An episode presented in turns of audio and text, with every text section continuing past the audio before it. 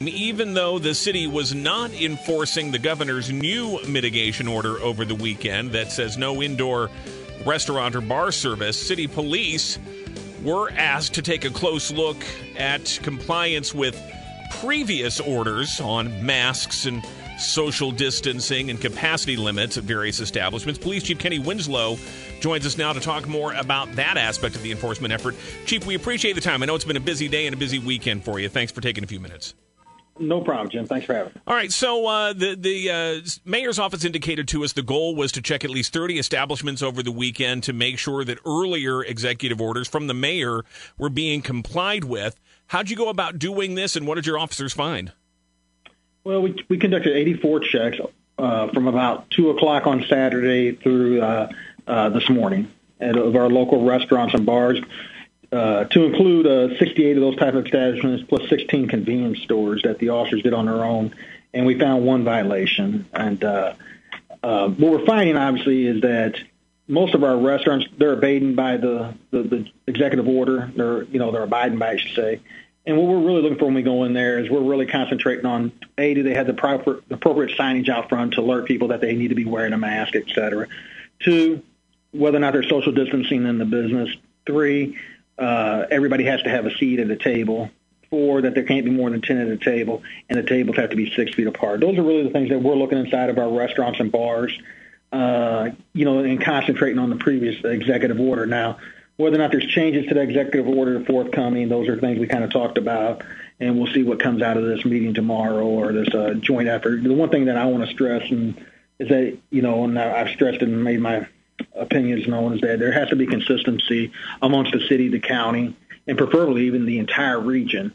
Uh, the Springfield Police Department is willing to step up and do their part, but it has to be a concerted effort, you know, to hopefully uh, drive down these positivity rates in order to get our businesses, uh, uh, allow them to stay in business, you know. So again, I'm not a medical professional.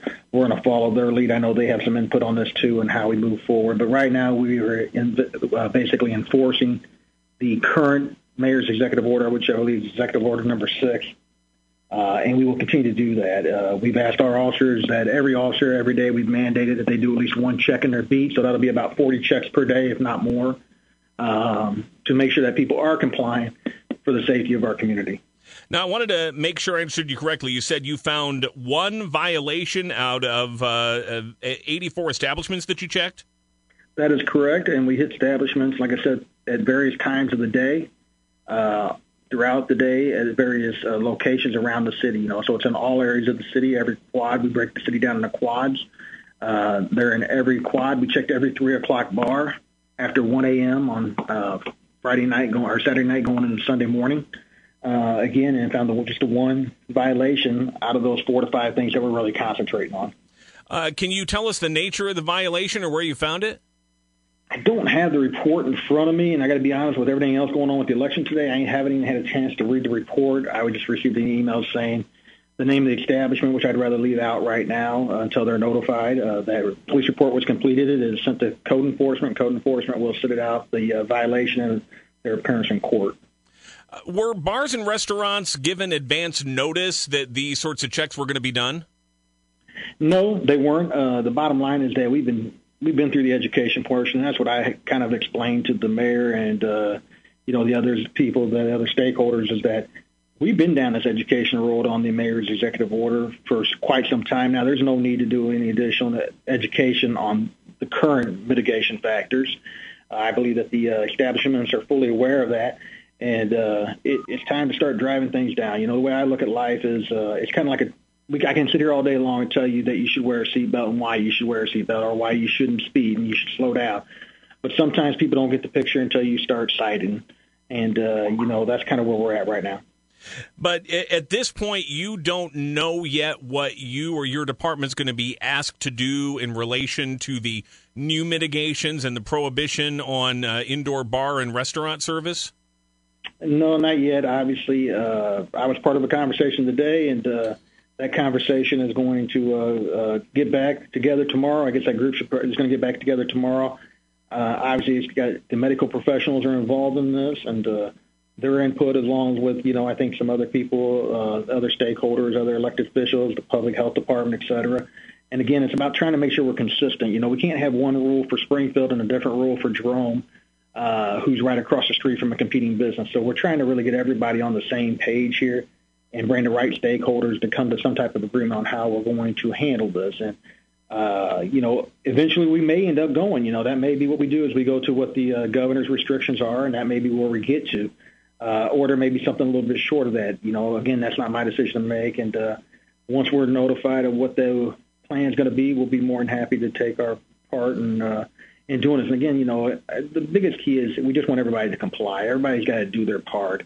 If, if everybody would just wear a mask and everybody would do the social distance, wash your hands, proper hygiene, that kind of thing, the medical professionals again today were saying that we can drive this down, but it, that's not occurring. You know, there's there, you know there's issues going on uh, around the, community, and they're saying that there's wide community spread right now, and a lot of it goes back to just uh, letting our guard down as a community, and uh, you know becoming complacent where before we weren't, and uh, that's kind of where we're at right now. It's just trying to reinforce everybody to do their part, and I think I think there should be a, you know an education campaign that we all got to do our part and it can't just be on the backs of the uh, the businesses. We have to take some individual responsibility for our own behaviors and do our part so these businesses can hopefully survive. And uh, I think that's the key here is trying to come out with some kind of uh, uh, balance here that takes in the interest of the uh, in the businesses as well as the public safety and the public health if the order comes down uh, that the the city and the county say businesses are going to have to close indoor dining and bar service, are, are you prepared to have your officers enforce that? That's something we'll have that discussion with. You know, uh, again, I think there has to be a uh, a consistent effort around the county. If the Springfield Police Department and the city of Springfield does their part, but the rest of the county doesn't, are we really going to make that big a difference? And that was my question today are we going to have an impact? If the city of Springfield does their part, but nobody else does, and it's not just that; it's the entire region. If Sangamon County does their part, does Adams County do their part? Does Jersey County do their part? So again, you know, in a perfect world, we would have the uh, the county chairmen of every county in the region, as well as every law enforcement official, as well as every mayor and every major population center in these counties, all on the same page to move forward because we can't move forward unless everybody else moves forward. And so, again, you know, um, we're a team player here at Springfield Police Department. We'll do our part to to keep our community safe, but um, we just want some consistency, and hopefully everybody else comes to the table and we can come to some type of agreement on how we're going to address this pandemic. Uh, Chief Kenny Winslow, before I let you go, uh, something else I didn't tell you I was going to ask about, but I just learned about it a few minutes ago. And you mentioned, uh, you know, the election and, and, things keeping you busy. Uh, and I got noticed that there are apparently some households in town have gotten – uh, a threatening letter that seems to be uh, suggesting people could be targeted for uh, for violence against their property based upon who they're supporting in the election. Uh, have you been apprised of this? Is this something that that's happening uh, quite a lot around town? I was just apprised of it probably about five minutes before we got on the phone. I had been in another meeting, but as I got out of that meeting, they brought it, me up to speed on that. We are currently working with our law enforcement partners at the federal and the state level to address these issues. I'm not aware of a bunch of them. I would encourage any of your listeners that if they've received any type of letter, they contact the Springfield Police Department immediately so we can take the appropriate action and follow it up. But I know of at least uh, one and possibly two that we are currently working. Uh, is there reason for anybody to be concerned if they do receive a letter like this? Right now, I have no uh, reason to believe that anybody's at harm or at risk. But again, uh, it appears from some preliminary information that these type of letters might be going out in other places in the state. Uh, and I'll just leave it at that. So again, we, we do want to track down who's responsible for this type of action and hold them accountable. Chief Kenny Winslow, we appreciate your time this afternoon. Thanks. Thanks, Jim. Have a good day. Now, uh, 522. We'll talk a little bit more about that. That is breaking news here in just the, uh, the last few minutes. And so we'll talk a little bit more about that, see what you think about the Chiefs' response here uh, to what's happening with the bars and restaurants. But again, uh, still up in the air. And there is supposed to be a news conference tomorrow, city and county officials to explain what the next steps are. The mayor calling a special city council meeting for Tuesday with apparently uh, more emergency action and a proposed modification to the city code related to public health. So, uh, and we again don't know exactly what's being proposed there. Still a lot of moving parts with all of this.